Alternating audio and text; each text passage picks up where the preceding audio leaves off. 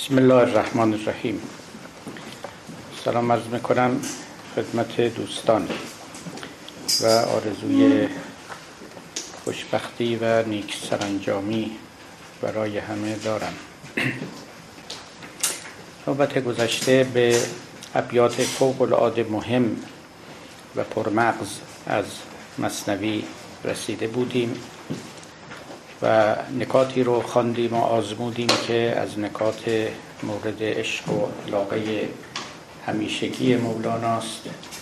یعنی نسبت آدمی و بلکه نسبت همه مخلوقات با خداوند و اینکه چگونه ما در نسبت با او هیچیم هیچ و عدمیم. و اگر وجودی هست سراپا اوست. دیگران موجودات دیگر در قبال او و در نسبت با او حق ندارند دم از هستی بزنند. اون هم نه معنا که کوچکی بورزند و تواضع دروغین کنند بلکه به معنای اینکه حقیقتا موجودات دیگر از خیشتن وجودی ندارند و بر پای خود نایستادهاند و همه از شعون و نعوت وجود باری تعالی هستند. تمثیلات فوق العاده گویای مولانا هم راهنمای این مسیر صعب بود. همین که ما همه شیران ولی شیر علم حملمان از باد باشد دم به دم. حملمان پیدا و ناپیداست باد اون که ناپیداست. خود هرگز گم مباد. یا اون ورژن دیگه که جان فدای اون که ناپیداست. باری در این حال مولانا اشاره می کرد که لذت هستی نمودی نیست را عاشق خود کرده بودی نیست را. ما رو با آفریدن اولا عاشق خود کرد. ثانیا لذت وجود رو به ما چشاند. اینکه باشیم و آگاه از وجود او باشیم در کنار او بنشینیم و از این هم نشینی سرفراز و سربلند باشیم لذت ببریم اونس بگیریم در بزم الهی و ربانی شرکت کنیم از دست او بگیریم و بنوشیم. همه این معانی در این بیت مولانا مندرج است. و بعد دعاگویانه و متضرعانه از خداوند خواست که لذت انعام خود را و مگیر نقل و باد و جام خود را و مگیر. بر بگیری کیت جستجو کند نقش با نقاش چون نیرو کند. نقش باشد پیش نقاش و قلم عاجز و بسته چو کودک در شکم. بله ما می طلبیم که آن چرا داده ای نگیری. اما طلب ما نیرویی نیست که تو را از تقدیر و قدرتت باز دارد. می توانی هم بگیری. ما نبودیم ما نبود لطف تو ناگفته ما می بیش از این که ما خلق شویم و به جهان وجود پا بگذاریم نبودیم. طلبی هم نداشتیم. خواسته و تقاضایی هم نداشتیم. لذا ما نبودیم که معین کنیم که باشیم چه باشیم و واجد چه اوصافی بشویم و در جهان که می رویم چگونه زندگی کنیم. هیچ یک از اینها در ما نمی گذشت چون مایی وجود نداشت. لذا تو همه چیز رو تعیین کردی همه چیز رو تقدیر کردی با جباریت خود. بدون اینکه از کسی بپرسی چون کسی نبود که از او بپرسی. بعدا هم که آدمیان رو به وجود آوردی به اونها حق دادی که از تو بخواهند و تقاضا کنند و تقاضای اونها رو اجابت کنی. نوبت پیش گفتم که این قصه تقاضا طلب از خداوند یکی از نکات فوق العاده مهم و کلیدی است که مولوی بارها به اون بر میگردد و درباره او سخن می‌گوید.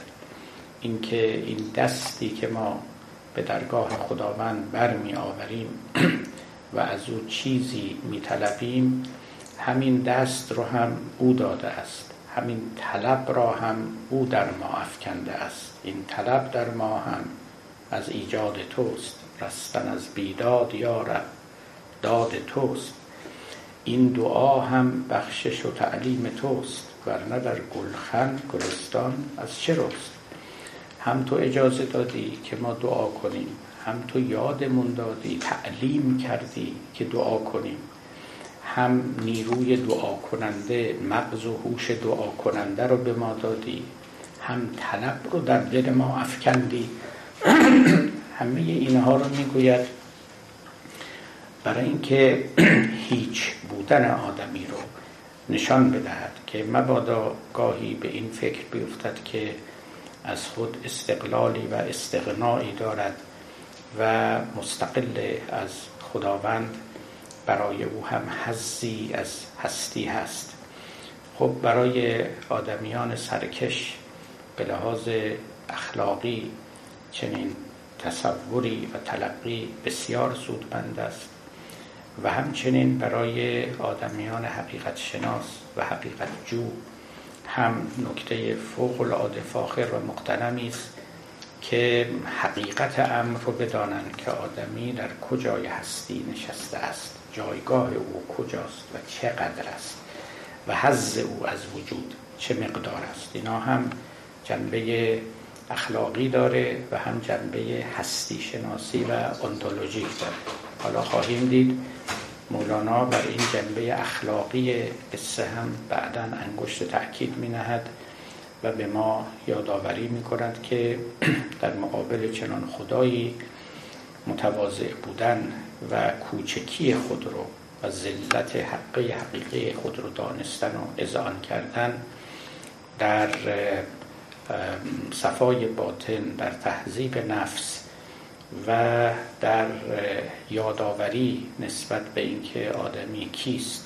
و چیست بسیار مؤثر است.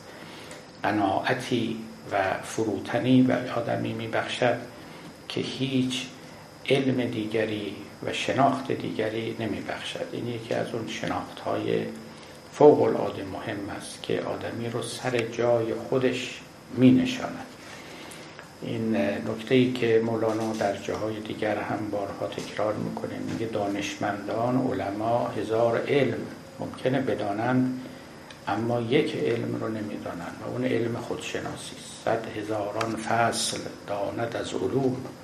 جان خود را می نداند اون ظلوم. داند و خاصیت هر جوهری در بیان جوهر خود چون خری. که همی دانم یجوز و لا یجوز این ندانی تو که هوری یا عجوز. یه یجوز و لا یجوز می‌دانم. این وصف فقیهان است. یجوز و لا یجوز یعنی حلال و حرام.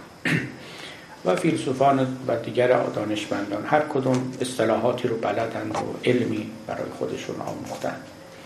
ولی میگه همه این هزاران علم و هزاران فصل از علوم رو که میدانی اگه جان خودت رو ندانی هنوز جاهلی. و این جانشناسی به معنای روانشناسی نیست به معنای روانشناسی فلسفی هیچ بود به همین معناست که اینجا داره میگه. به این معنا که ما نبودیم و تقاضامان نبود. ما نبودیم. الان هم نیستیم. و این نیست بودن رو باید به جان باور کنیم آن کنیم و در عمق جانمون بنشانیم.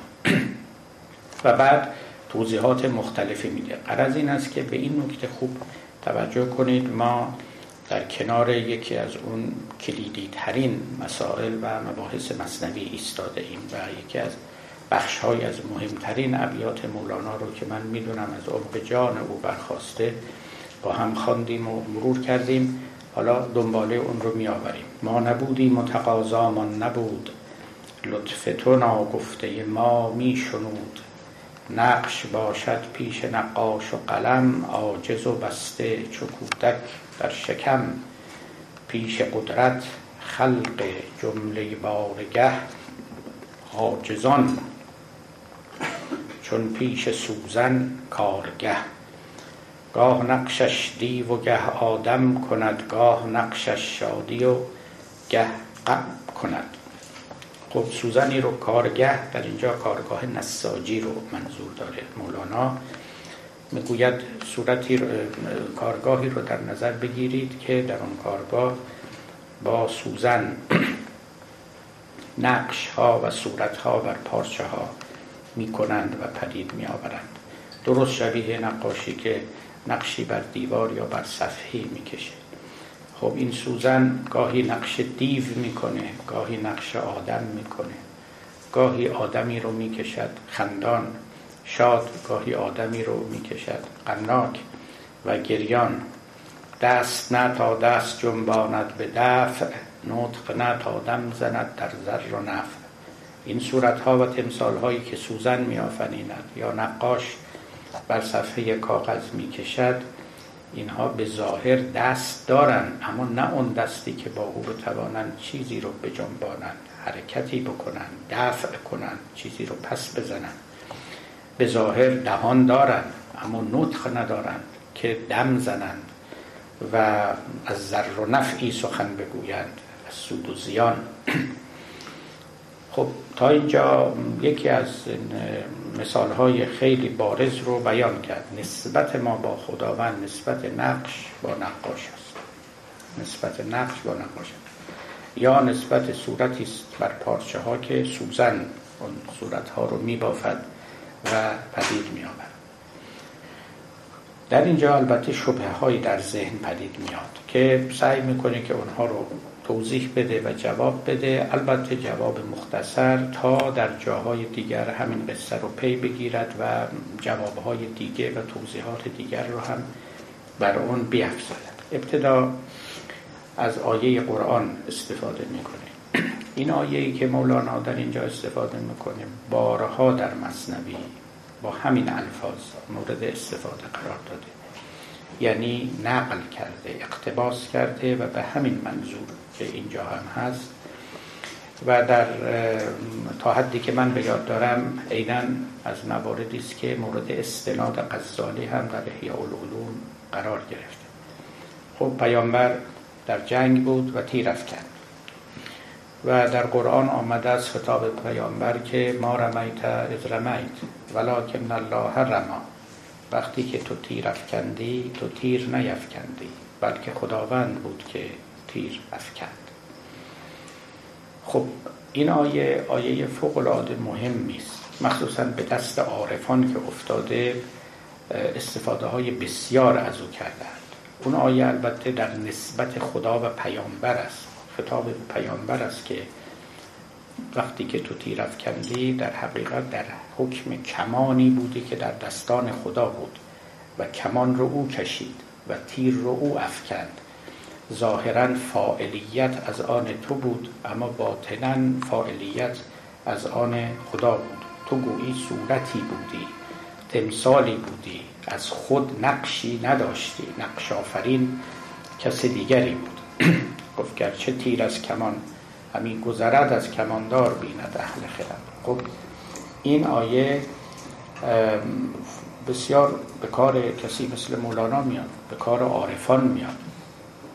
نه به خاطر اینکه ابتدا فکری رو در درون خودشون پختند و پروردن و این قرآن رو به استخدام می‌گیرن بلکه حقیقتا سراحتی دارد این آیه قرآن در این مورد خاص و شاید چند مورد دیگر که خداوند رو با تمام قامت به میان و به میدان می آورد و فاعلیت های بشری رو نفی می کند و از فاعلان انسانی سلب می کند تو نبودی که تیر افکندی خدا بود که تیر افکند.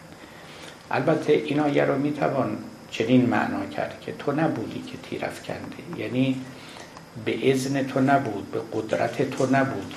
خدا در اینجا تو رو کمک کرد. خب این تفسیر عادی و شاید بگیم آمیانه و ظاهر بینانه این آیه است. تو رو خداوند کمک کرد. اگه کمک او نبود تو نمی‌توانستی تیر بیافکن اما بزرگانی مثل غزالی مولوی و کسان دیگر نه به این ظاهر قناعت نکردن نمیگه به کمک خدا تیر افکندی. میگه اصلا تو تیر نیفکندی. ما رمیته اصلا تو نیفکندی. ولی میگه از رمیته وقتی که تیر افکندی. در جای دیگری مولوی به همین آیه استناد می‌کنه و می‌گوید که از یه طرف نفی می‌کنه از یه طرف اثبات می‌کنه. از یک طرف میگه تو تیر افکندی وقتی که تو تیر افکندی تو تیر نیفکندی یک پارادوکسی رو در اینجا پدید می آورد تو تیر افکندی اما تو تیر نیفکندی بلکه خداوند تیر افکند. خب این آیه پارادوکسیکال یکی از بهترین مصادیق تجربه های عرفانی است. از بهترین مصادیق تجربه های عرفانی. و شاید اصلا تجربه خود شخص پیامبر علیه السلام است که در حال تیر افکندن می‌دید که او تیر نمی افکند و او کمانی است در دستان کس دیگری پوشیده و نامرئی که تیر رو او در کمان می نهد تیر رو او می افکند و او هم در آغوش او در بغل او قرار گرفته و اتحادی بین این دوتا پیدا شده به طوری که هم می‌توان تیر افکندن رو به خدا نسبت داد به پیامبر نسبت داد هم می‌توان از او سلب نسبت کرد و گفت که تو نیفکندی در آن واحد دو فائل در اینجا در کنار هم یا در طول هم قرار می‌گیرن بلکه این فائل زیرین در قبال اون فائل زبرین هیچ است نقشی ندارد. خب این حالا ببینید توز قرآن باز خان تفسیر بیت. گفت ایزد ما رمیت از رمیت. گر بپرانیم تیران نیز ماست. ما کمان و تیر اندازش خداست. تعمیم می‌دهد مولانا. آیه خطاب به پیامبر است تو نیفکندی ولی مولانا میگه این قصه مربوط پیامبر نسبت خدا با هر مخلوقی است. گر بپرانیم تیر آن نیز ماست. ما کمان و تیر اندازش خداست.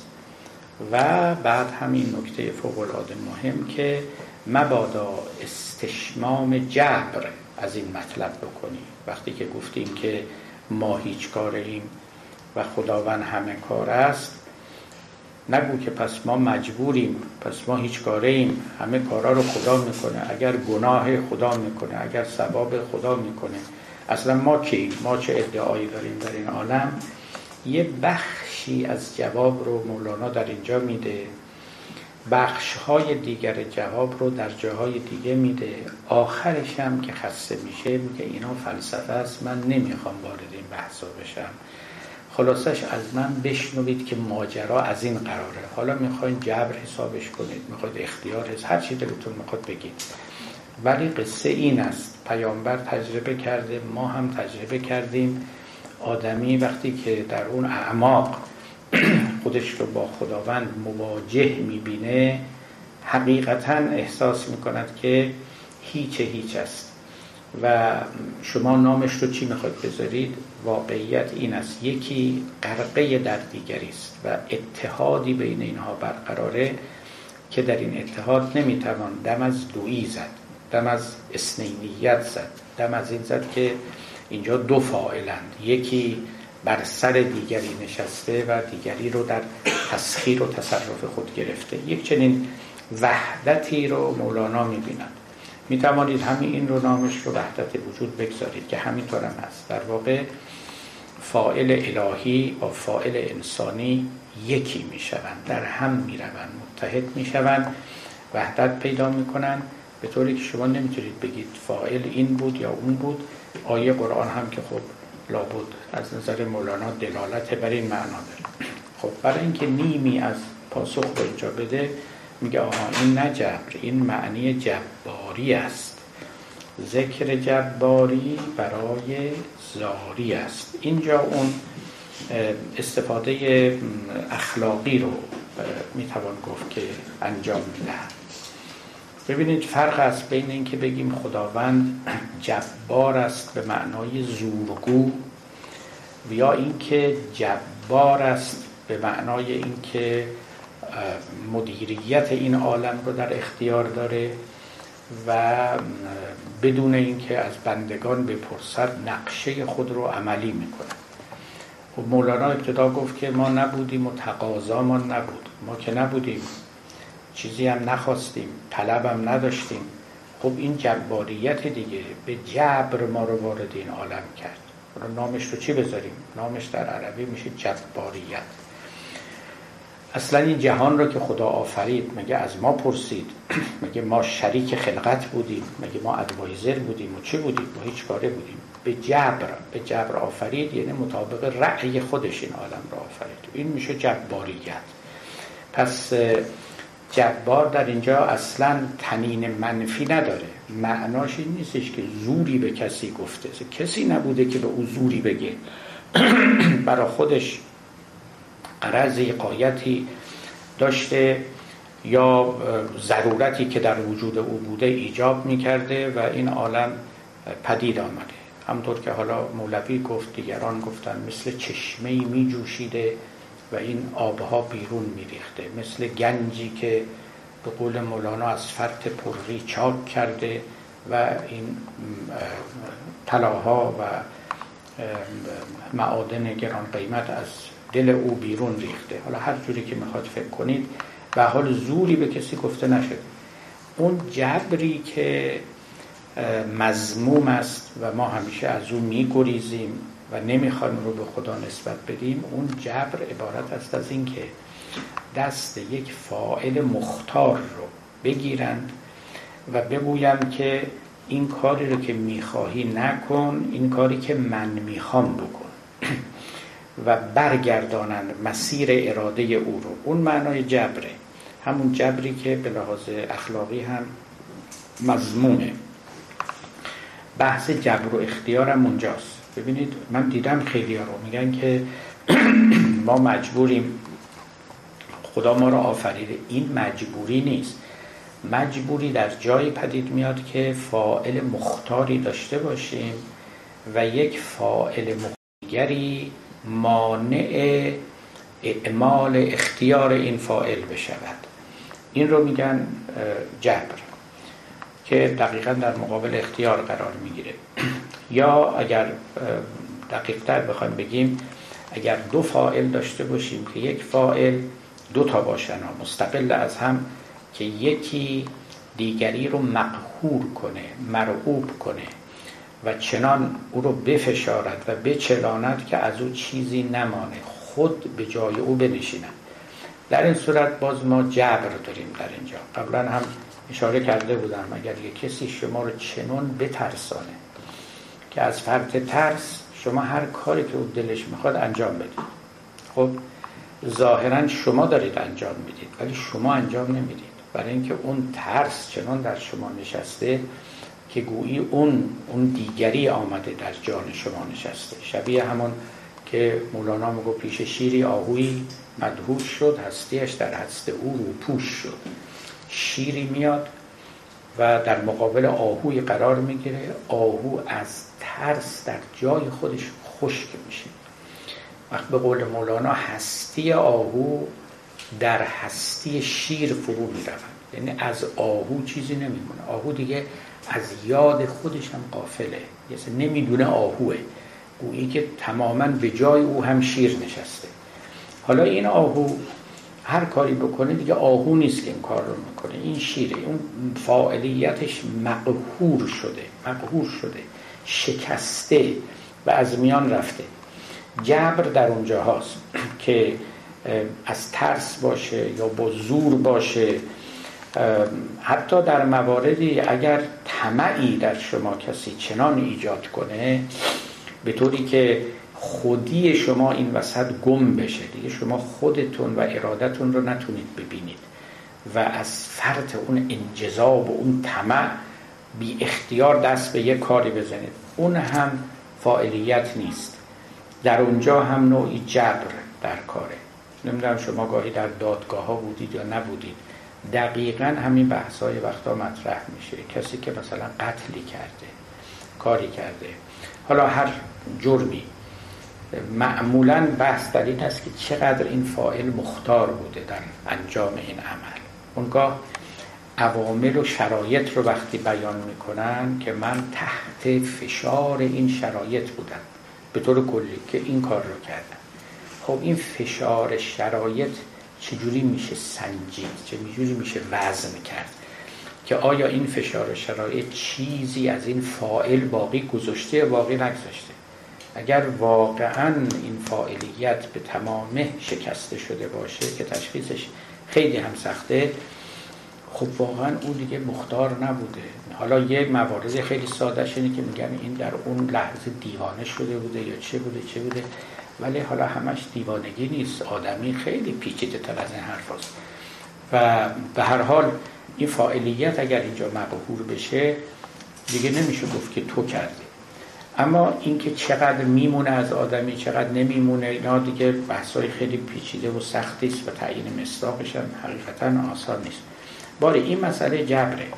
اما جباری همطور که گفتم مثلا این نیست. بحث این نیست که جلوی فعل اختیاری شما رو بیاره. اصلا وجود دادن به شما به جبره جباریت. این فعل خود باریست. آفریدن این عالم اینی که ما موجودات فانی هستیم به دنیا میان مرگی هست. که خدا نظامی تو این جهان آفریده. فرض کنید مثلا ملائکه هستن اون یکی میاد جان ما رو می‌گیره اون یکی به ما رزق میده اون چنین هست و چنان. همه اینا جباریت الهی است.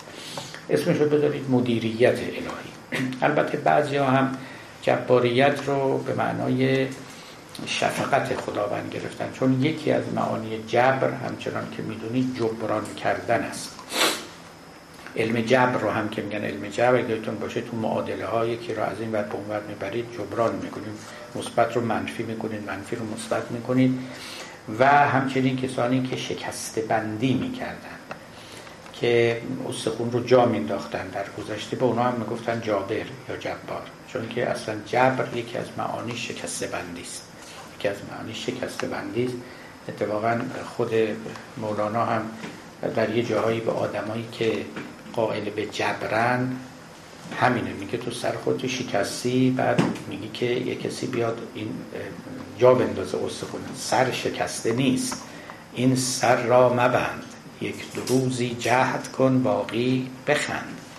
این مخص به جبری بی اعتبار جز به زیر اون درخت میوهدار. اونم از این کلمه استفاده می‌کنه برای اینکه دو سه معناش رو به کار بگیره. یک بلاغت شاعرانه به کار. همه اینا هست.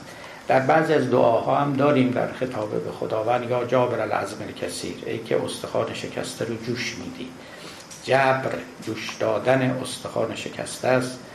خداوند جابر یا جبار به اون معنا هم هست چون شافیه. کلا همه شفاها به دست خداوند من جمله شکسته بندی و بستن استخوانهای شکسته.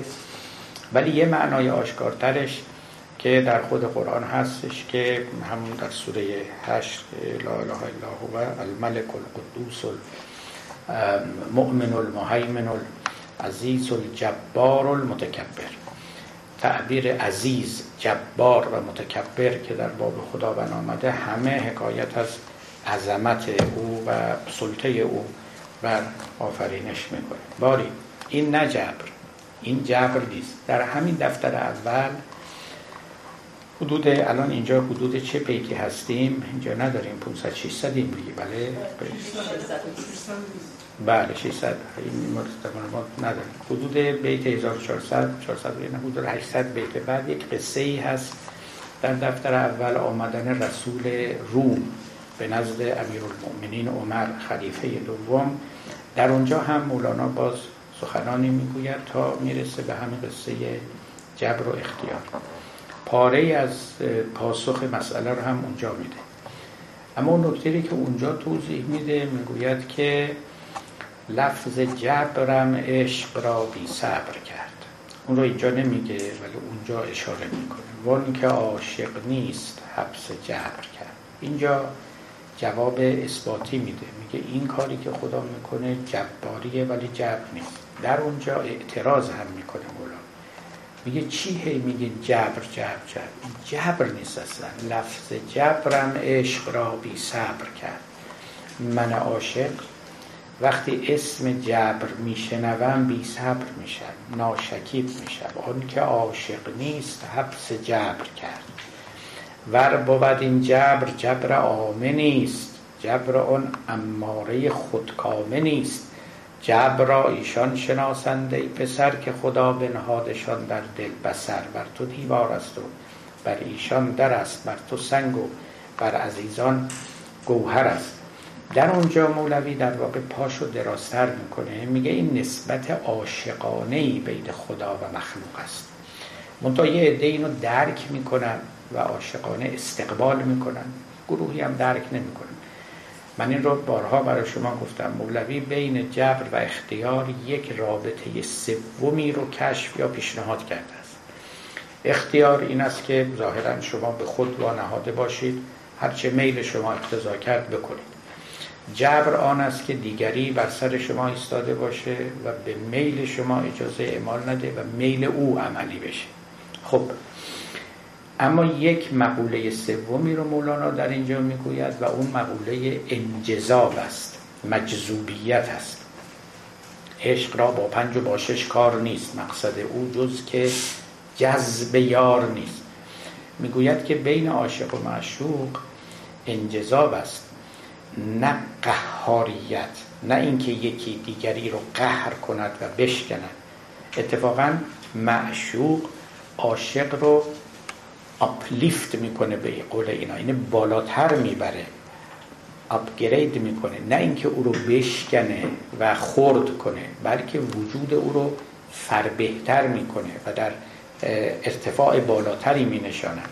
من او رو منتر می‌کنه به تعبیر مولانا. این بیت رو ما همیشه خانده ایم که در در دو چشم من نشین. ای اون که از من منتری.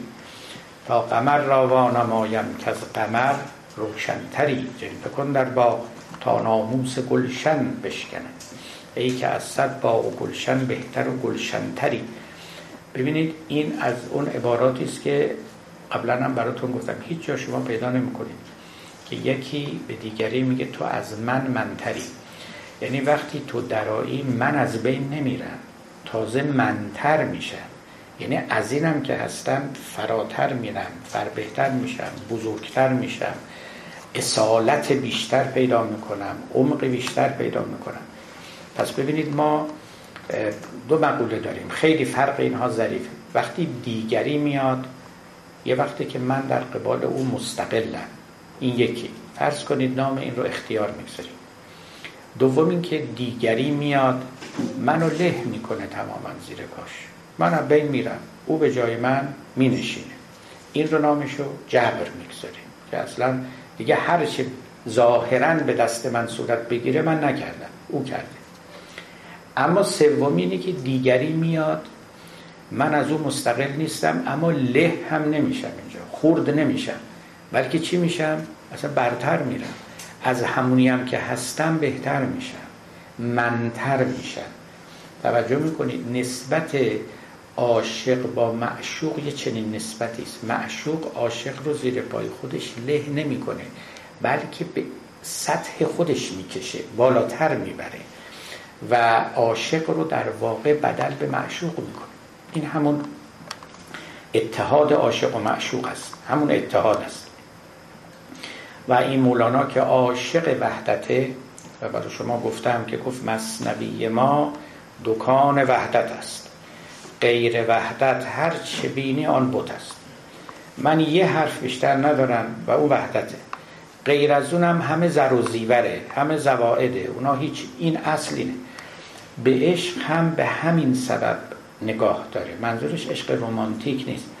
منظورش عشق وحدت بخشه. یعنی عشقی که عاشق رو بالا می‌کشه می‌بره در ارتفاع معشوق و این دو وجود رو یک وجود می‌کنه. و این یک وجود کردن به معنای نفی وجود عاشق نیست بلکه به معنای برتر بردن وجود عاشق است.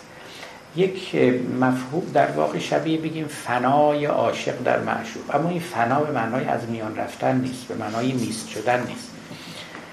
به همین سببه که اونجا میگه من وقتی نسبت خدا با خلق رو میگم بلا فاصله همه یاد جبر میفتم میگه و اینی که گفتی پس چی شد دیگه؟ ما بین رفتیم و همش خدا ما هیچ کاره میگه نه لفظ جبرم عشق را بی صبر کرد. من خیلی ناراحت و خیلی عصبانیم. هیچ تحمل شنیدن این سخن رو ندارم که شما کلمه جبر رو بیارید اسم جبر رو بیارید. لفظ جبرم عشق را بی صبر. وانی که عاشق نیست حبس جبر. بعد میگه بر بود این جبر جبر آمه نیست. جبر اون اماره خودکامه نیست. حالا شما نامش رو جبر هم می‌گذاری بگذار ولی این جبر عوام الناس نیست. اون جبری نیست که در دهان عامه افتاده و منظورشون از اون این است که فاعلیت فاعل کلا از میان می رود این نیست. این یک نوع فاعلیت مجذوبانه است. انجذابی است که عاشق در معشوق پیدا می‌کنه. البته بعد هم در جای دیگه میگه زیادم نمیشه توضیح داد. اتصالی بی تکیف. بی تکیف یعنی بی کیفیت. اتصالی بی تکیف. بی قیاس هست. رب الناس را با جان ناس. یه جور اتصالی که قابل بیان نیست. کیفیت اون رو نمیشه بیان کرد. قابل قیاس نیست با هیچ چیز دیگری هیچ چنین اتصال و ارتباطی بین ناس و رب الناس هست. بین مردم مخلوقات و خالقشون هست. و درست هم هست دیگه. در واقع در اونجا ما وارد مرحله و منطقه رازها میشیم که یکی از رازترین رازها همین ارتباط محدود و نامحدود ارتباط ماورای طبیعت و طبیعت ارتباط خالق با مخلوق که تا یه جایی گفتنی است و پرده برافکندنی است و پس از اون رو شخص باید به قدم تجربه برود و به دست خود پرده رو پس بزنه. در اینجا مولوی هرچی که می‌خواد از بلاغت از قرآن از سنت استفاده می‌کنه که مطلب رو جا بندازه. اما اینکه حقیقت مسئله رو آدمی کما و حقه دریابد البته راه دوری است و به قول خودش که کشف این از عقل کار افزا شود. بندگی کن تا تو را پیدا شود. بیشتر از این رو دیگه عقل نمی‌تونه بگه. بیشتر از این رو زبان نمی‌تواند تحمل کند. بندگی کن تا تو را رو پیدا شود. عاشقی کن تا تو را پیدا شود. یعنی بقیهش دیگه با عمل به دست میاد. به سخن نیست. خب پس حالا دنبال کنیم سخن مولانا را این نه جبر این معنی جباری است. اینکه خدا ما را آفریده مثل یه نقاشی که یه نقشی رو می آفرینه خب بله این نقاش اجازه نمی‌گیره از اون نقش. و نقش رو پدید میاره دیگه. میگه اما وقتی که ما میگیم خداوند جباره همه کار است. ذکر جباری برای زاری است. زاری به این معنا که یعنی ما رو به کوچکی خودمون واقف کنه زاری ما شد دلیل اضطرار خجلت ما شد دلیل اختیار. این یکی از دلایلی است که در اینجا مولانا برای اختیار به معنای متعارف و ساده کلمه میگه. من در مقام نفی اختیار نیستم. من خودم خیلی خوب واقفم که آدمی گاهی دچار اضطرار میشه گاهی دچار اختیار میشه گاهی دردمند میشه گاهی خجل میشه. یکی از نمونه هایی که اینجا میآورد این است که آدمی که شرمسار میشه و خجل میشه نشانه اختیاره. چون اگر آدم بدونه که مجبوره و مجبورن کاری رو کرده هیچ وقت خجل نمیشه. من نکردم تقصیر من نبود. همین که در آدمی حسی هست به نام خجلت از نظر مولانا علامت اختیاره. از این جور علامت ها در مصنوی زیاده که مولوی در واقع اشاره می کند به تجربه ها و به احوال روحی آدمی حتی به تجربه های حیوانات برای اثبات اختیار به معنای متعارف کلمه. تو خودش هم می‌دونه که در یه سطح نسبتا نازلی داره سید سیر می‌کنه. کمی ارتفاع بگیره. می‌تونه سخنانی بگی که همین اختیارات ظاهری رو هم نفی کنه.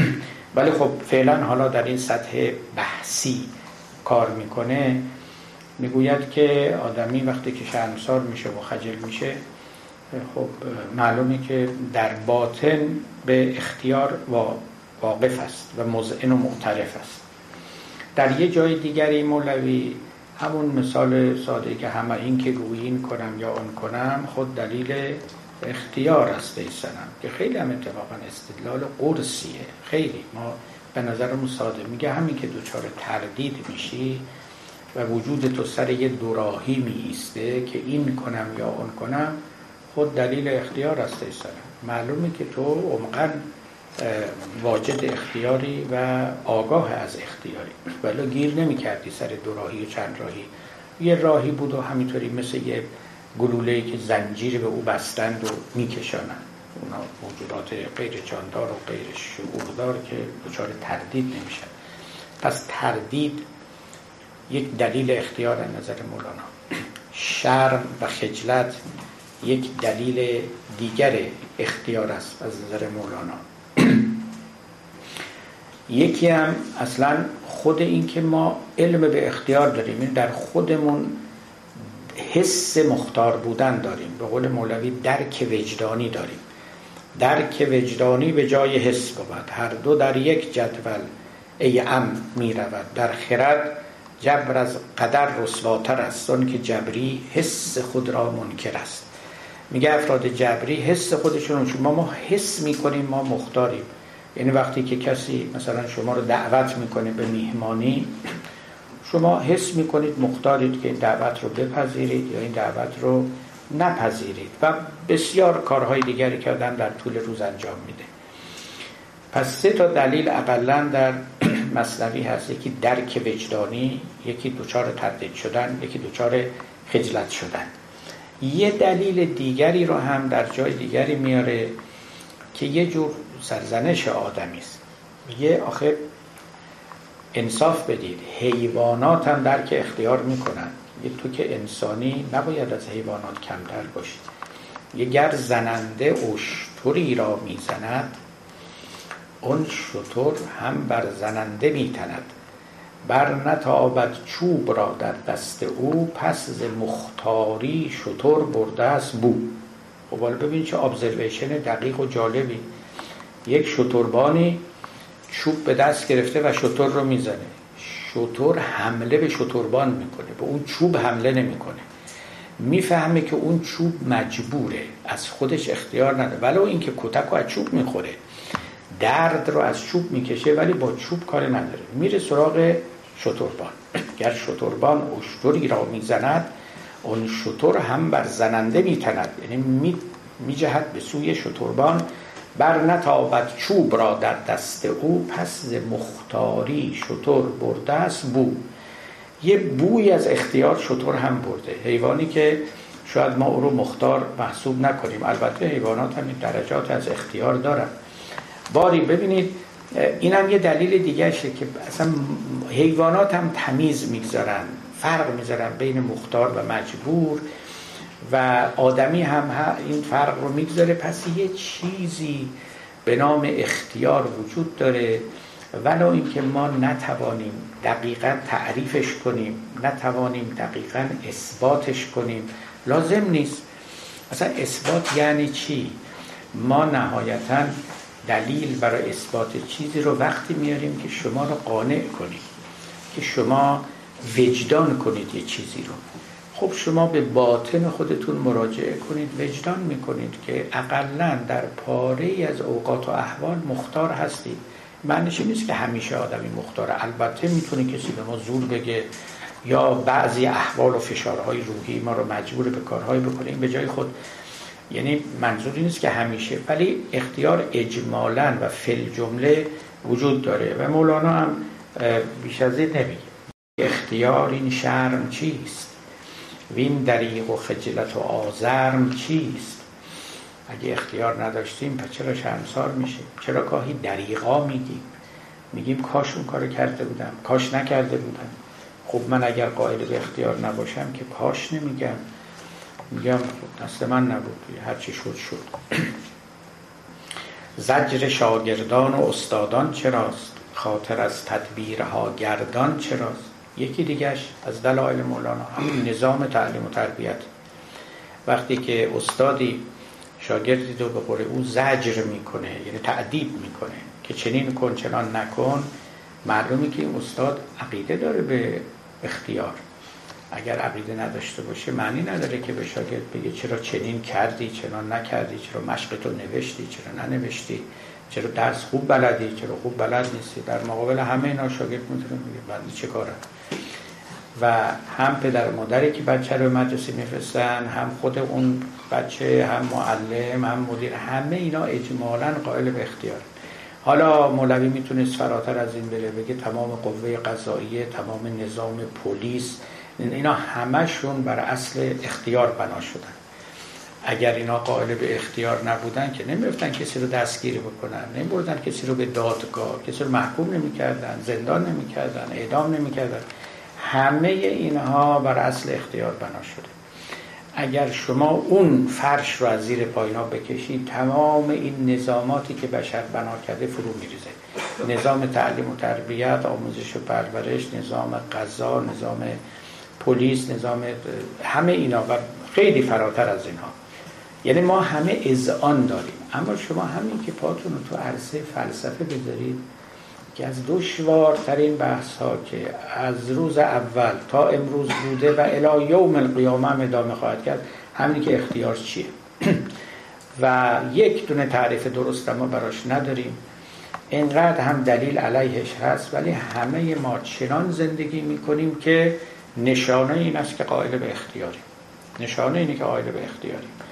و بنابراین همین کافی است. برای اینکه ما بگیم اختیاری هست می‌دونید مثل چی میمونه؟ مثل زیبایی میمونه. خب این فیلسوفان هنر همشون میگن میگه زیبایی رو نمیشه تعریف کرد. بعدم بحث های زیادی است که زیبایی نسبی است یا نسبی نیست. یه چیزی به چشم بنده زیباست به چشم دیگری زیبا نیست. چنین چنان در یه دوره زیباست در یه دوره دیگه زیبا نیست. انقدر میشه دلایل ورد؟ و افسون و افسانه کنار هم چید که رفته رفته آدم میگه پس اصلا این کلمه زیبایی رو برای چی وضع کردن؟ چی شده بود که این کلمه رو درست کردن؟ با همه این تشکیکاتی که صورت گرفته زیبایی هم بین نرفته. بالاخره زیبایی وجود داره. ولو اینکه نه بتونیم تعریفش کنیم نه بتونیم اثباتش بکنیم. این رو من میگم برای اینکه شما یه وقتی گول فیلسوفان رو نخورید. فیلسوفا خب یک شغلی دارن یک مغازه‌ای دارن یه متاع خاصی دارن اونجا باید بفروشن. یه بازاری است رقابت‌هایی با هم دیگه دارن سر کله می‌زنن زد و خورد می‌کنن. توی بازار اونام بریم مثل بازار مسکرا خیلی سر صداست. خب خیلی خوب. اولا که لازم نیست شما برید حتما. ولی اگرم رفتین فکر نکنه همه دنیا اون بازار مسکراست. نه بیرون اون بازار بازارهای دیگره. خیلی بازارهای است به قول مولانا عقل بازاری بدید و تاجری آغاز کرد. عشق دیده زان سوی بازار او بازارها. یکی از بازارهای دنیا بازار عاقلان و فیلسوفانه. بیرون اون بازار هزار تا بازار دیگه هست. اونجا متاعهای دیگه میفروشن اونجا اون سر صداها نیست آرامش هایی هست و شما دستاوردهای تازه خواهید داشت. خب اینا ادله مولانا بود. بدم نیست. تعلیم و تربیت شرم دودلی تردید درک وجدانی اینا خب برای اختیار بعد می‌گوید که وقتی که ما واقف میشیم. از کاری که کردیم گاهی خجل میشیم. گاهی هم وقتی که حس می‌کنیم که در امری مزتریم خب از روی عجز زاری می‌کنیم. می‌گوید ممکنه کسی یک اعتراضی بکنه در اینجا. میگه نه ما همه مجبوریم اما جبر رو نمی‌فهمیم. یعنی قافلیم از جبرمون. درست مثل یه ماهی که در آب و نمی‌دونه در آبه شما آخه برای چی میگی که ما چون شرمنده شدیم علامت اختیار است یا مثلا در دلمون دو دلی افتاد علامت اختیار؟ نه ممکنه ما مجبور باشیم خودمون حالیمون نباشه. چه اشکالی داره که ما از جبر قافل باشیم؟ و تو گویی قافل است از جبر او. ماه حق پنهان کند در ابر رو. هست این را خوش جوابر بشنوی بگذری از کفر و در دین بگروی. خب این اشکالتون هم یه جوابی میشه داد بهش. حالا جواب ایشون چیه؟ می‌گوید که بله آدم گاهی خواب اینجوری بگم گاهی مثل کسی که سوار در یه ماشین رو حرکت یک نواخته مثلا خوابش می‌بره. وقتی که تو دست انداز افتاد بیدار میشه. می‌گوید آره در طول زندگی ما موارد قفلت و خفتگی بسیار داریم. اما موارد بیداری هم داریم. در وقت بیداری دیگه شما نمی‌تونید بگید خوابه و قافله بیداری ما که وقت بیماری مونه. گوش بدید مولانا چی میگه؟ ور تو گویی قافل است از جبر او ماه حق پنهان کند در ابر رو هست این را خوش جوابر بشنوی. بگذری از کفر و بر دین بگروی. حسرت و زاری گه بیماری است. وقت بیماری همه بیداری است. آن زمان که می‌شوی بیمار تو می‌کنی از جرم استغفار تو. می نماید بر تو زشتی گنه می‌کنی نیت که باز آیم به ره. عهد و پیمان می‌کنی که بعد از این جز که طاعت نبودم کاری گزین پس یقین گشت این که بیماری تو را می ببخشد هوش و بیداری تو را. پس بدان این اصل را اصل جو. هر که را درد است او برده است بو. هر که او بیدارتر پردردتر. هر که او آگاهتر رخ زردتر. گر خیلی خوب. حالا ابیات بعدی دوباره نکته تازه رو در خود داره. خب اینجا روشنه. می‌گوید که بله ممکن آدمی در طول زندگی دچار رخوت دچار قفلت و ناگاهی بشه.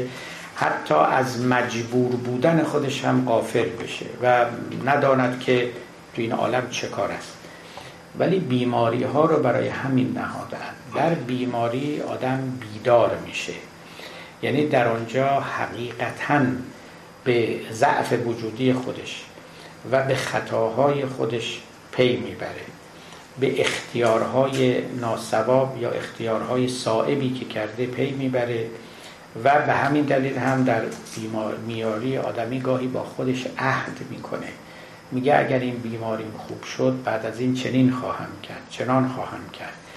جبران مافات خواهم کرد. اینا همه علامت این است که در بیماری بیداری سراغ شما میاد که این بیداری شما رو یاد اختیار میندازه و اون قفلت رو از شما میزداید. قفلتی که ممکن بود شما نه از اختیارت آگاه باشی و نه از جبرت. این یکی از فواید بیماری است از نظر مولانا. فواید بیماری که از یه طرف آدمی رو به ضعف و ذلت خودش آگاه می‌کنه. از یه طرف هم بیدارش می‌کنه. و در اثر بیداری یه تصمیم های تازه می‌گیره. طرح جدید برای زندگیش میریزه. به فکر میفته که اگر عمر رو تا کنون به باطل به سر برده از این پس مراقب باشه که به بطلان سر نکنه. باری خلاصش می‌خواد بگه مولانا که نه. درست ما قفلت می‌تونیم داشته باشیم اما بیماری قفلت شکن است. بیماری بیداری آور است و قفلت شکن است و از نظر کسی چون مولانا بر حال لذا مسلحتی است در بیماری در این جهان اینکه خداوند نهاده است. در جای دیگری در مورد فرعون می‌گوید که این فرعون در تمام عمرش یک دفعه بیمار نشد. اگر یک بار بیمار شده بود ادعای خدایی نمی‌کرد. ادعای خدایی کرد چون همیشه سر و مر و گنده و سالم بود و قوی و قلدر و هیچ طورش نشده بود. و واقعا فکر می‌کرد خبریه این جاودانه است این پایداری همیشه میمونه. گفت در همه عمرش ندید یک درد سر تا بنالد با خدا اون خیر سر. یک بارم سردرد نداشت. که اقلا میگه خب پس معلوم من ضعیفم من می‌تونم سردرد بگیرم. می‌تونم یه دچار یه آفتی بشم که نمی‌توانم دفع کنم. این بیماری این تأثیر رو داره. حالا مولوی ادامه میده. حالا استفاده اخلاقی می‌کنه از مثلا. می‌گوید که خیلی خوب. پس این رو یادت باشه.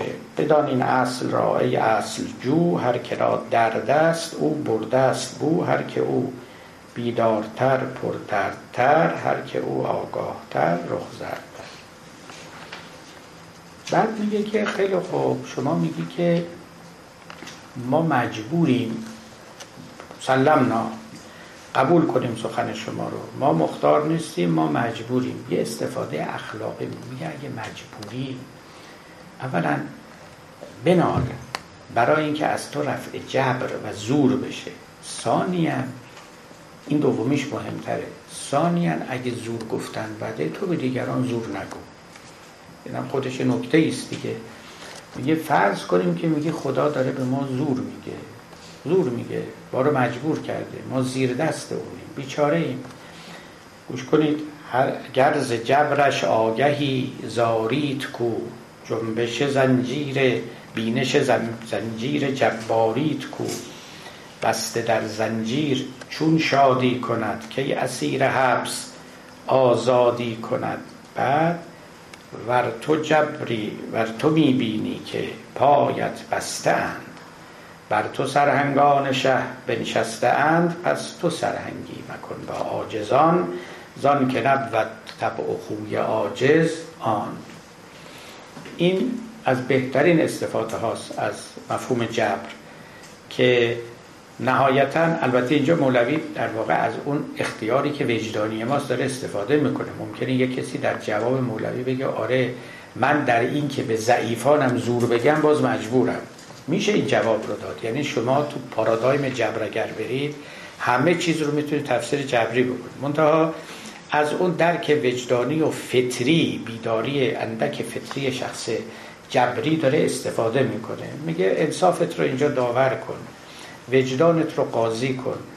داری میگی که خیلی بد اوضاعی است این جهان. مجبوریم بیچاره ایم هیچ کاره ایم در این عالم. همه به ما زور میگن. خدا بالا بالای دست همه به ما زور میگه. بیش از همه زور میگه. خب پس تو سرهنگی مکن با عاجزان. تو دیگه زور نگو. اگر زور گفتن اینقدر قبیهه اینقدر بزمونه بر تو می‌بینی که پایت بسته بر تو سرهنگان شه بنشسته اند پس تو سرهنگی مکن با عاجزان زان که نبود طبع و خوی عاجز آن. عاجزان که زور نمیگن تو میگی من عاجزم پس چرا زورگویی می‌کنی؟ همون عجزت رو نگه دار. بشین مردم آزاری رو اقلا نکن. خب بعد نکته دیگری رو در میان میآورد مولانا. و این نکته دیگه خیلی مهمه. خیلی مهمه. نه تنها در مورد جبر و اختیار در مورد همه اونچه که مربوط به خداوند میشه حرف مولانا این استش که تا اونها رو تجربه نکردی و وجدان نکردی حرفشو نزن. حرفشو نزن. کسی می‌تونه بگه خدا زور میگه که زور گفتن خدا رو وجدان کرده باشه. کسی می‌تونه بگه خدا عشق میورزه که عشق ورزی خدا رو وجدان کرده باشه. در جای دیگری دفتر دوم کسی می‌تونه بگه خدا بی صورته که خودش از صورت بیرون رفته باشه. در واقع ریشه این اندیشه ها در تجربه های شهودی و مستقیم است. بعدا این مفاهیم وارد عالم عقل و عالم فلسفه میشه. حقیقت مولوی وقتی به ما میگه که این دو خداوند بی صورته یا همه صورت ها به بی صورتی رجوع می‌کنند یا همه صورت ها از بی صورت میریزند.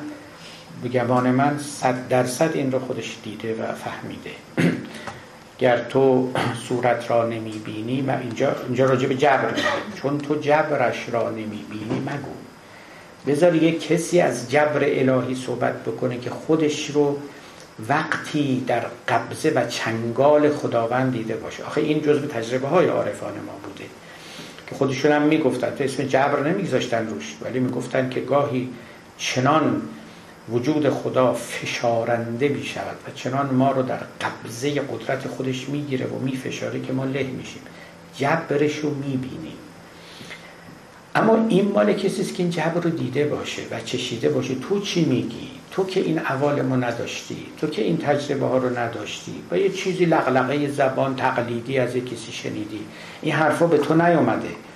در واقع سخن از جباریت خدا گفتن مال کسی است که این جباریت رو چشیده باشه و تجربه گر تو جبرش را نمی بینی مگو. ور همی بینی نشان دید کو. اگه میگی نه من دیدم ها کجا دیدی؟ آدمی که اون تجربه ها رو کرده یه جور آدم دیگریه. مثل تو آدم پرقوقایی نیست. مثل تو آدم پرمدعایی نیست. از این حرفای یاوه نمی‌زنه. حتی سخن از جبر خدا هم که میگه جور دیگری میگه. بوی دیگری میده سخن او. این حرفا نیست که فیلسوفان میگن یا این معترضان میگن. خلاصه حرف مولانا این است. چون تو جبر او نمی‌بینی مگو. ور همی بینی نشان دید کو. خلاصه حرف مولانا است. اینایی که سر جبر اختیار دعوا می‌کنن کورانی هستن که به هم عصا می‌زنن. هیچ کدوم بینا نیستن. هیچ کدوم. او عصاتان داد تا پیش آمدید و عصا از خشم هم بر وی زدید. چون عصا شد آلت جنگ و نفیر و عصا را خورد بشکنه ای زریر. اینا یه عصاهایی این مفاهیم فلسفی. حتی عقل به طور کلی که به درد نزاع کردن می‌خوره. عصا رو به سر روی یکدیگر همدیگر کوبیدن. کسانی می‌تونن وارد این مباحث بشن که اینها رو واقعا وجدان کرده باشن ولی حرفشون اصلا بی خودی بازار رو شلوغ نکن و حرف اضافه نکن مشکل نیفزا کسی که دیدی نداره نمی‌تونه در این زمینه ها سخنی بگه. خب این مولانا و این قصه که براتون گفتم که راه سومی رو پیشنهاد می‌کنه در مقابل جبر و اختیار راه سوم که مجذوبیته خب این تجربه این مرد دیگه. شما اینو تو آثار و نوشتار فیلسوفان پیدا نمی‌کنید. بنده که ندیدم. حد اکثر سخنی که میگن این است که اختیار زود درجاته جبرم زود درجاته خب البته نکته خیلی نیکویی هم هست. یعنی وقتی ما میگیم آدمی مختاره معنی نیست که اختیار صد درصد داره. این اختیار صد درصد نادره.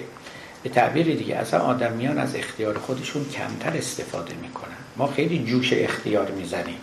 اسمشو میاریم. ولی واقعا تسلیم جبری. خودمون رو وا دادیم به حوادثی که پیش میاد و کمتر مقاومت مختارانه می‌کنیم در مقابل عوامل و حوادث و فشارها و نیروهایی که بر ما وارد میشه. بیشتر ما در واقع تن به جبر دادیم. حالا در سخن بله خیلی می‌تونیم راجع به آزادی و اختیار سخن بگیم اما در عمل واقعا مجبورانه عمل خیلی کم میشه که کسی زندگی آزادگانه آزاده باشد. یعنی تن به جبر نداده باشه. و این هم صد درصد نیست. خب در مورد هر کدوم ما یک درصدی داره. لذا هیچ کدوم ما نه صد درصد مجبوریم نه صد درصد مختاریم. اهمیت هم به این استش که ما اراده کنیم و بخوایم که از اختیارمون بهره برداری بکنیم. اگر نکنیم زیر خروارها نیروهای جبار ما کمرمون خواهد شکست که بر نخواهیم خواست. این خلاصه مطلبه. اما اینکه یک مقوله سومی داریم که من منتر می شود و عاشق برتر کشیده می شود و حرکت مجذوبانه رضامندانه ای صورت می دهد این این رو خب ما از مولانا میشنویم. ببینید وقتی که شما مجبورید دیگه حرکتتون رضایتمندانه نیست. یه کسی داره به شما زور میگه. حال خواهید زور رو بفهمید حال نه. ولی عاشق رضایت در رفتار خودش داره. و این رضایتی که از مهمترین علائم اختیار است. از مهمترین علائم اختیار است که شخص با رضایت کاری رو می‌کنه. حالا اگر از من بپرسید اونم رضایت درجه دوم نه رضایت درجه اول. اما خب اینا میشه همون بحث های فلسفی که مولانا یکی دو نکته بگه میگه دست بردارید و بذارید بریم به دنبال همون بحثایی که می‌کنه در اون جایی که می‌گوید که لفظ جبرم عشق را بی صبر کرد و توضیح می‌دهد که خب قصه جبر چگونه است عشق چجونه بعد میگه بحث عقل استین مگر اون هیلگر تا ضعیفی ره برد اونجا مگر اینا همه بحث های عقلیه. برای اینکه زعفاء العقول هم راهی پیدا بکنن ولی بحث عقلی گر در و مرجان بود اون دگر باشد که بحث جان بود. بحث جان در مقامی دیگر است باده جان را قوامی دیگر است. همون جان بلا فاصله میپیچه از اون جاده میاد بیرون. میگه اینجاها من اندکی بحث عقلی می‌کنم ولی ما بازارمون جای دیگری است. پس گر تو می‌بینی که پایت بستند بر تو سرهنگان شه بنشستند پس تو سرهنگی مکن با عاجزان چون که و طبع و خوی عاجز آن چون تو جبر او نمی بینی مگو. ور همی بینی نشان دید کو. حالا بعد از این وارد یک نکته روانکاوانه فوق العاده پربها میشه. میگه اصلا بخشی از این بحث های جبر و اختیار در حقیقت منبعث از امیال آدمی است. در کارهایی که شما دوست نداری بکنی میگی مجبورم نمی‌تونم. اما در کارهایی که دوست داری مثل فشنگ میدوی و انجام میدی هیچ هم نمیگی من مجبورم. خودم با میل و اراده خودم به طرف اون میرم. بنابراین خیلی هاشم اصلا ریشه های علاقه روانی داره از نه فلسفی نه عرفانی هیچ کدوم. و این مطلب در خیلی از بحث ها مثلا طرف یه سوالی از ما می‌کنه. یه وقتا من متوجه میشم میرم پشت سر اون سوال شما این سوال برای چی می‌کنی؟ خیلی وقتا فقط سوالی رفتارهایی که آدمیان می‌کنن بحث های فلسفی که میشه یه انگیزه های دیگری داره. که شما اگر اون انگیزه ها رو حل کنی اون سوالا دیگه پدید نمیاد اصلا. مثلا ریشش خشک میشه سوزونده میشه. حالا ببینید میگه در هر آن کاری که میل استد بدان قدرت خود را همی بینی عیان. کاری رو که می‌خوای بکنی می‌بینی مثل که قدرت هم داری مجبور نیستی کسی جلوتو نگرفته. و در آن کاری که میلت نیست و خواست خیش را جبری کنی که این از خداست. اما کاری که نمی‌خوای بکنی خدا خواسته. من چه کارم دقیقا هم این احوال. بعد انبیا در کار دنیا جبریند کافران در کار عقبا جبریند انبیا در کارهای دنیا میگن شد شد نشد نشد. اهمیتی نمیدن احتمامی نمیورزن میگن که خب زندگی ما به سختی میگذره. از می‌شود که این همه دشمن داریم. یه کاری بکنیم. چرا ما ناکامیم؟ چرا زندگیمون اینطوری با سوء عاقبت هم راهه دیگه هیچ نمی جنبن. به دنبال علاجش هم نیستن. جبری هم یا خدا خواسته زندگی ما اینطوری باشه. از اون بر کافران در کار عقبا جبری هم. کافران عبادت نمی کنن ایمان نمی آورن تنبلی در کارهای نیک می‌کنن. میگن خب ما چه کار کنیم؟ خدا خواسته ما نکنیم ما از اول شقی آفریده شدیم. ببینید هر دوتا در حقیقت ربطی به تعقل و استدلال نداره. ربطی به تجربه معنوی و عرفانی و شهود و اینها نداره. اینا دو تا تمایل دارن دو جور اراده دارن. با این دو جور ارادهشون دو جور داوری راجع به واقعیت می‌کنن. این رو شما یادتون باشه و باید یه وقتی ایشالله این رو درباره رو بحث کنیم. یک بحثی است در عالم معرفت شناسی که کدام یک مقدمه؟ تجربه یا اراده؟ چیزی رو که شما می‌بینین علم شما رو تشکیل میده یا چیزی رو که می‌خواهین ببینین؟ خیلی چیزا رو ما نمی‌خوایم ببینیم اصلا و لذا نمی‌بینیم. توجه می‌کنید؟ شما من ملاحظه کردید یا نه؟ هم خود ما گاهی درگیرشیم هم می‌تونیم ببینیم. دو نفر که با هم بحث می‌کنن یکی از طرفین مثلا میده نمی‌خواد بعضی چیزای طرف مقابل گوش بده. نمی‌خواد بشنوه اصلا و نمیشنوه.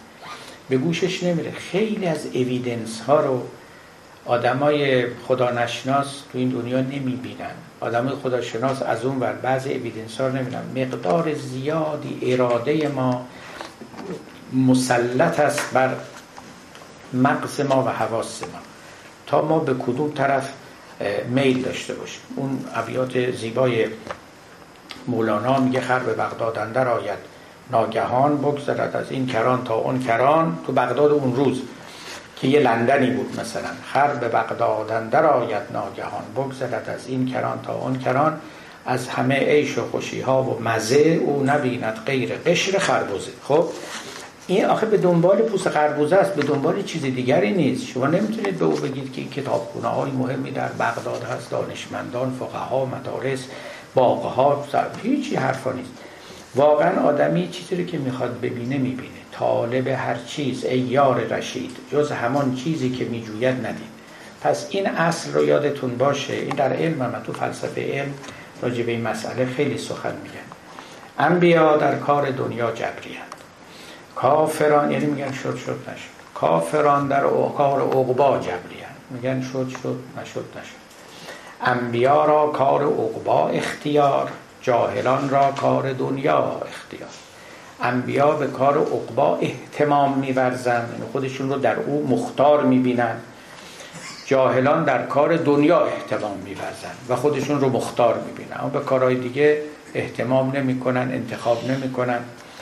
زانی که هر مرغی به سوی جنس خیش میپرد او در پسو جان پی در پسو جان پیش پیش. کافران چون جنس سجین آمدند سچن دنیا را خوشایین آمدند. انبیا چون جنس الیین بودند سوی الیین جان و دل شدند. می‌گوید همین که خواست من با خواست شما فرق داره یا به قول مولانا انبیا با کافران خواسته هاشون برای که از دو جنسن از دو گل ساخته شدن. یکیشون از جنس سجین است یکی از الیین است یکی از جنس زندان طبیعت است یکی از جنس بهشت آسمانی است تعبیرات از قرآن گرفته شده. بعد خودش می‌دونه که دیلم رو داره به ریشه می‌زنه یعنی رفته به اون اعماق. بلا فاصله ترمز رو می‌کشه این سخن پایان ندارد. لیک ما بازگوییم تمام قصه را. بریم دنباله قصه اون وزیر مکار رو بگیم. وارد این آبهای متلاطم نشیم که هممون رو غرق خواهد کرد. بسیار خوب. پس منتظر میمانیم تا مولانا به دنبال به بقیه قصه بازگردد و به ما بگوید و هزاران نکته نفیس و ناب و نقض و فاخری که در دست داره و دامن دامن و خرمن خرمن بر ما می افشاند در ابیات بعدی است که انشاءالله خواهیم خواند و خواهیم آزمود و شهد آنها رو خواهیم چشید. و السلام علیکم و رحمت الله. صحبت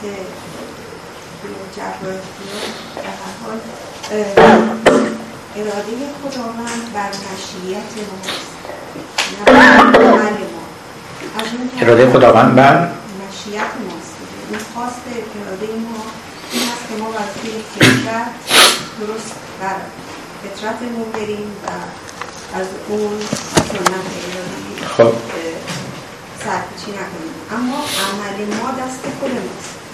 اما این اگر که بخوایم این رو بگیم این تا یه حدودی خب به هر حال ما رو مختار می‌کنه در زمینه امان اما این روایت که شقی و شقی فی بطن و همینطور سعی میدون فی بطن این کاملا جنبه و یه وجهه جبری به ما میده. یا همین صحبت آخری که تو سوره متفقی مطرح کردیم که از سیاه سجینه و بعضیا علمیین این همه گلشون از بهشت هست یا گلشون از جهنم هست این هم بازی جمعه جبر رو برای ما توصیف می‌کنه ولی نهایتا بعد یعنی اینها همونطور که تمدین پارادوکسی میاد. ولی ما نهایتا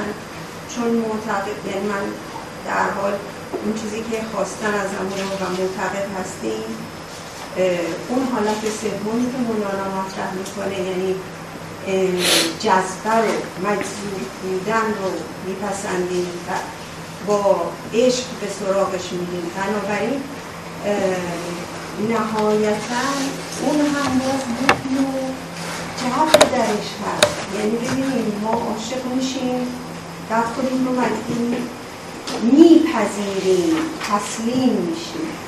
رزم به رضایک و تسلیمم به امره در حال این هم باز نهایتا یعنی همونی که فهمیدیم ناتوانتر از این هستیم که بتونیم از اون سنت الله تبدیل یعنی تغییری درش ایجاد کنیم.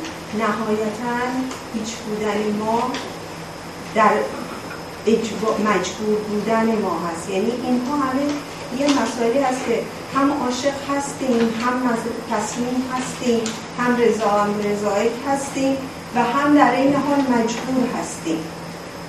و نمی‌دونم شاید این اینها باشه که بین العقلین رو گرفته چیه ولی به هر حال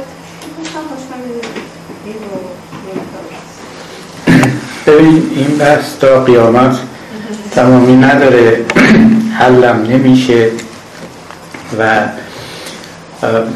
گفت بزرگان در این ره فرس رانده اند بلا اخسی از تکفرو مانده اند و خود شما هم قطعا می‌دونید که نه با جواب امروز من قصه تمام میشه و نه تمام شده نیست. ولی بذارید من خودم از یه سوالی از شما آغاز کنم. شما فکر می‌کنین آدم مختار باشه چی جوریه فرض کنیم همه اینا درست. جبر است و جبر است و جبر است و از یه طرف خدا زور میگه از طرف طبیعت زور میگه از یه طرف آدم های دیگه به ما زور میگه همین دیگه ما اصلا مجبور در مجبور در. اگه می‌خواستیم مختار باشیم چه جوری بود؟ من خودم فکر نمی کنم مجبوریم. اصلا به شما کار ندارم. نه شما هر فکر شما سوال من جواب بدید. اگر ما مختار بودیم چه جوری بودیم؟ انسان. خب که انسان هستیم الان نه نه نه. منظورم اون انسانی که موجود مختار چجوریه که ما نیستیم؟ من فکر اگر که به مختار بودیم اون چیزی که در وجودمون به قدیه گذاشته شده یعنی اون کمالگرایی یعنی شاکرتر از اینی بودیم که الان هستیم. یعنی الحمدلله رو به نهایتش می‌گفتیم. که نهایتش هم همون احساس رضایت تو هر یعنی شما فکر می‌کنید یه آدم مختار حتما باید به کمالات خیلی بالایی برسه نمیشه نرسه؟ نسبی خب این در حد خب پس ما هم اگه اینطوری نیستیم الان؟ آدم ها بعضا به کمالاتی می‌رسن بعضا به کمالاتی کمتر. مختاریم دیگه. ما چه چیزی از یه آدم مختار کم داریم؟ و من اینو جدی دارم عرض می‌کنم. یعنی شبه های جبر گاهی آدم رو خیلی در میپیچه. همطور که گفتم تو بازار نسکرا خیلی سر صداست و خیلی هم سر صداست. اما واقعا از طرف مقابل بنگریم بگیم فرض کنیم همه این ادله رو که میارن که ما مجبوریم اینا درست باشه. حالا بیام ببینیم اگر بناس کسی مختار باشه و چه جوری باشه. و ما به خدا بگیم ما رو اونجوری بیافریم ببینید خدا هر جور ما رو بیافرینه ما بالاخره بر وفق ساختارمون عمل خواهیم کرد. غیر از اینه. یعنی ما رو اگر احسن تو ما بالاخره نمیشه که خدا ما رو بی ساختار بیافرینه. بی ساختار که یعنی ناموجود. موجود اگه می‌خواد موجودی بشه بعد متشخص باشه به قول حکما یعنی مشخصاتی داشته باشه موجودی که هیچی نباشه هر مشخصاتی به ما بدن ما بعدا عملمون چون فائل ماییم دیگه عملمون بر وفق اون می‌شود که ساختار ما اقتضا می‌کنه. لذا اصلا این خلاف اختیار نیست. غیر از این نمیشه باشه. لذا ما حتی اگه به خدا بگیم خدایا ما رو مختار بیافرین بگی چی کارتون بکنم خب یه وجودی به ما بده یه مشخصاتی به ما بده میگه داره که من دادم. بعد اجازه بده که ما بر وفق این وجود و مشخصاتمون اراده کنیم. انتخاب کنیم. یا خب این کارا رو هم که دارین می‌کنین. من چی کارتون بکنم؟ مگر اینکه بگیم که نه ما رو یه جوری بیافرین که ما فقط یه طرف رو انتخاب کنیم. همش خوبا رو انتخاب کنیم. اون اتفاقا جبره. توجه کردید؟ اون اتفاقا جبره. اون میشه ملائکه. اونا مختار نیستن. اون جبره که یه جوری ما رو بیافرینه که اصلا کار بد نتواند از ما سر بزنه. نه اینکه هرگز سر نزنه. خب اون میشه مجبوری. بنابراین همین شده که شده دیگه. یعنی شما اگر واقعا اون ورق رو برگردونید و اختیار رو ببینید در حقیقت همین میشه که الان شده. همین میشه که با کم و زیادش. حالا گفت گر تو بهتر می‌زنی بستان بزن. اگه ما خدای این عالم بودیم و می‌خواستیم بیافرینیم نمی‌دونم چی کار می‌کردیم که بهتر از این دراد ولی واقعش آدمیان همینطورن. یعنی مخلوقات همینطوره. یک موجوداتی مثل جماداتی که هیچ اختیار ندارن هیچ شعور ندارن و ظاهرا بعد میایم هم تو پله پله بالا به نباتات و به حیوانات و به عالم انسانی. هم تو درجات جانداری بالا میاد درجات شعور بالا میاد درجات اختیار بالا میاد. عقل حالا این بازی بیان دیگه اصلا عقل مبنای اختیاره. هر کی عاقلتر مختارتره. و هر کی کم عقل تره کم اختیار تره برای اینکه اصلا عقل دقیقا نقطه است در وجود آدمی که با علیت کار نمی‌کنه با دلیل کار می‌کنه. فرق دلیل و علت رو می‌دونید شما.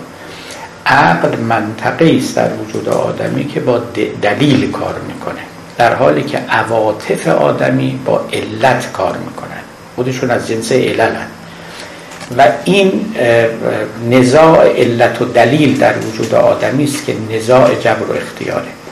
عواطف جبر میارن یعنی ما رو به بند می‌کشن عقل ما رو آزاد می‌کنه و هرچی این عقل آزادتر آدمی مختارتر.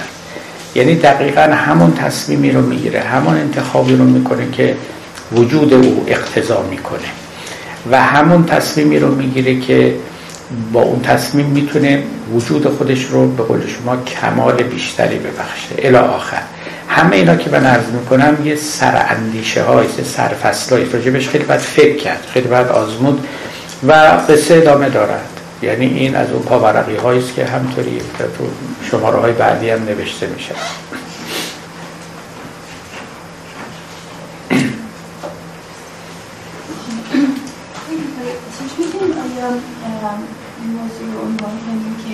شاید این صورت هست که اون اختیار و جبر رو میپذیره و اون اگر به مرحله جذب باشه در مرحله جذب در حقیقت اون مرحله بی صورتی نزدیک میشه که واقعا اون در مرحله بی صورتی اختیار و جبر به معنایی نخواهد. چرا توضیح بدین یه ذره؟ چون اون موجودی که خلق میشه اون صورتی که از بی صورت نشأت می‌گیره اونجاست که همونجوری که شما خیلی قشنگ توضیح دادین واقعا یک اختیاراتی و یک اجباراتی برش رود میاد در صورتی که اگر عارف داره به صورتی از بی صورت به بی صورت حرکت می‌کنه واقعا در اون مرحله بی صورت دیگه فقط مجذوبی مجذوب بودن و جذب هستش اون اختیار یا جب یعنی در حقیقت مثل این میشه که در نهایت جب در نهایت اختیار به جبر می‌رسه و در نهایت جبر به اختیار و این دوتا با هم یکی میشن. و اونجاست که جذب والا من حالا مطمئن نیستم درست فرما شما رو فهمیده باشم ولی می‌تونم یه وجه یه وجهی براش پیدا کنم. آره از نظر مولانا عشق در اصل بی صورت تعلق می‌گیره. بنابراین ما اگر بخوایم حرکت مجذوبانه رو که خارج جبر و اختیار تصویری بکنیم و تصوری ازش داشته باشیم باید به طرف همون بی صورتی میل بکنیم. در اون صورت می‌تونیم رهایی پیدا کنیم از زنجیر یا زندان جبر و اختیاری که متعلق به عالم صور است.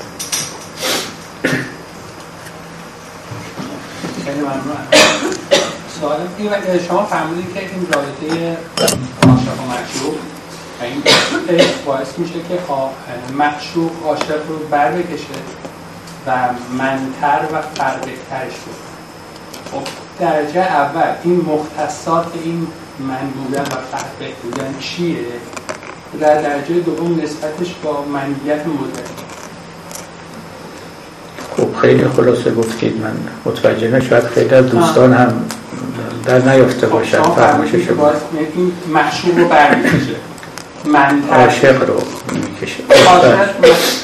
معشوق عاشق رو برمیکشه. و فربهترش می‌کنه. منیتش رو افزایش می‌کنه. این مختصات این من چیه که من تر میشه تر میشه؟ یعنی چه, چه توصیفی ازش داریم؟ خب من که همون سلف به اصطلاح بر هر کسی چیزیست دیگه. یعنی اگر من رو برکشه من یه منیتی دارم به قول شما شما یکی دیگه و دیگری همینطور. ولی در مورد هر کسی این یه مصداق ویژه‌ای خواهد بود یه اتفاق خاصی خواهد افتاد. یعنی هر کدوم یونیک تعریف کلی عامی که نداره. پس معنیش میشه که عشق پیدا هر کسی بله بله بله بله. یه خاصیتی داره بله. و خب منیت با منیت مثلا انسان قبلی و مدرن چه نسبت؟ با فردیت چی؟ یعنی فکر کنم اینا به هم قیاسی داشته باشن. انسان مدرن هم یه انسانی است برای خودش یه تصوراتی از خود داره از جهان داره از همه چیز داره. و بر حسب اینکه ما این انسان رو انسانی بدانیم که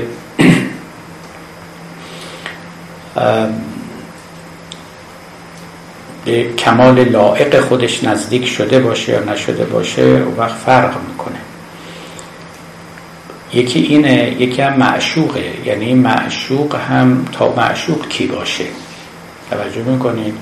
یعنی اون چگونه شما رو به خودش نزدیک کنه؟ چون او رنگ خودش رو بر شما می‌زنه دیگه. بستگی داره که او چی باشه تا اینکه شما رو مثل خودش بکنه.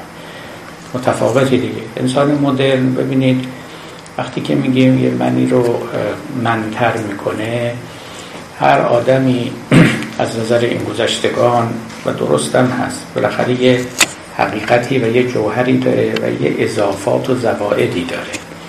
این زوائدش رو که پاک کنن و او رو به خودش نزدیکتر بکنن اون در حقیقت نزدیک منتر می شود لذا معشوق حالت یه کوره ای رو داره که یه طلایی که همراه با یه زوائدی و ناخالصی هایی هست اون ناخالصی ها رو ذوب کنه و اون طلا رو از دل اون مجموعه مخلوط بیرون بکشه و خالصتر کنه. یه همچه چیز.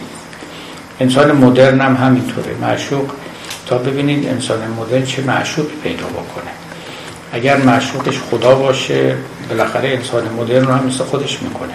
یعنی نمی‌ذاره که همونطوری که خودش دلش می‌خواد بمونه. اگر کس دیگری و چیز دیگری باشه اتفاق دیگری میفته بله.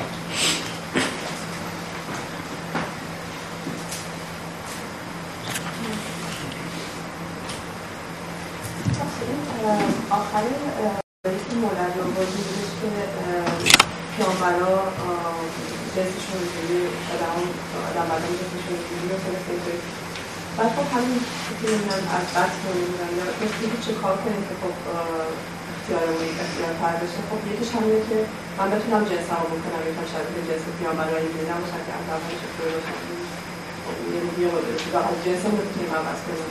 وسط نباشه عوض کنیم نفهمیدم سوالتون یعنی چه شکلی آدم خودش انسان مختار بیافرینه اگه جای خدا بود. بله خب. همون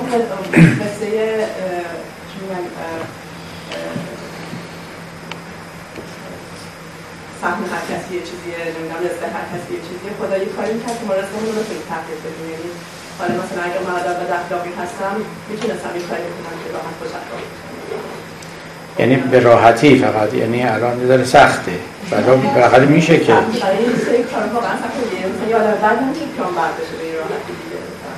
خب قرار نبوده همه پیامبر بشن ببین این جنس مخلوط خدا آفریده نه آدم به قسم خودش باید راضی باشه. این خیلی مهمه. ما نباید حوض کنیم پیامبر بشیم. همین که هستیم رو عمیقتر کنیم. بله بیشتر از این نمیشه شد. بله یعنی ما وقتی میایم به این دنیا در واقع توی خطی افتادیم و خیلی بعیده که ما این جاده رو بتونیم عوض کنیم. ما دو همین جاده باید راه بریم فکورانه و صبورانه. و حالا گاهی سرعتمون کمتر میشه یا بیشتر میشه.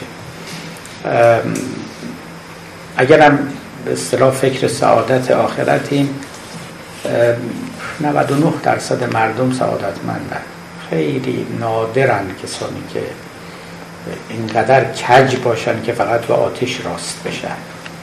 خوبه وضع عمدتا افراد وضعشون خوبه. خیالتون راحت باشه. و بهش را به بهانه دهن به بها ندهند و خب دوستان رو به خدا بسپارید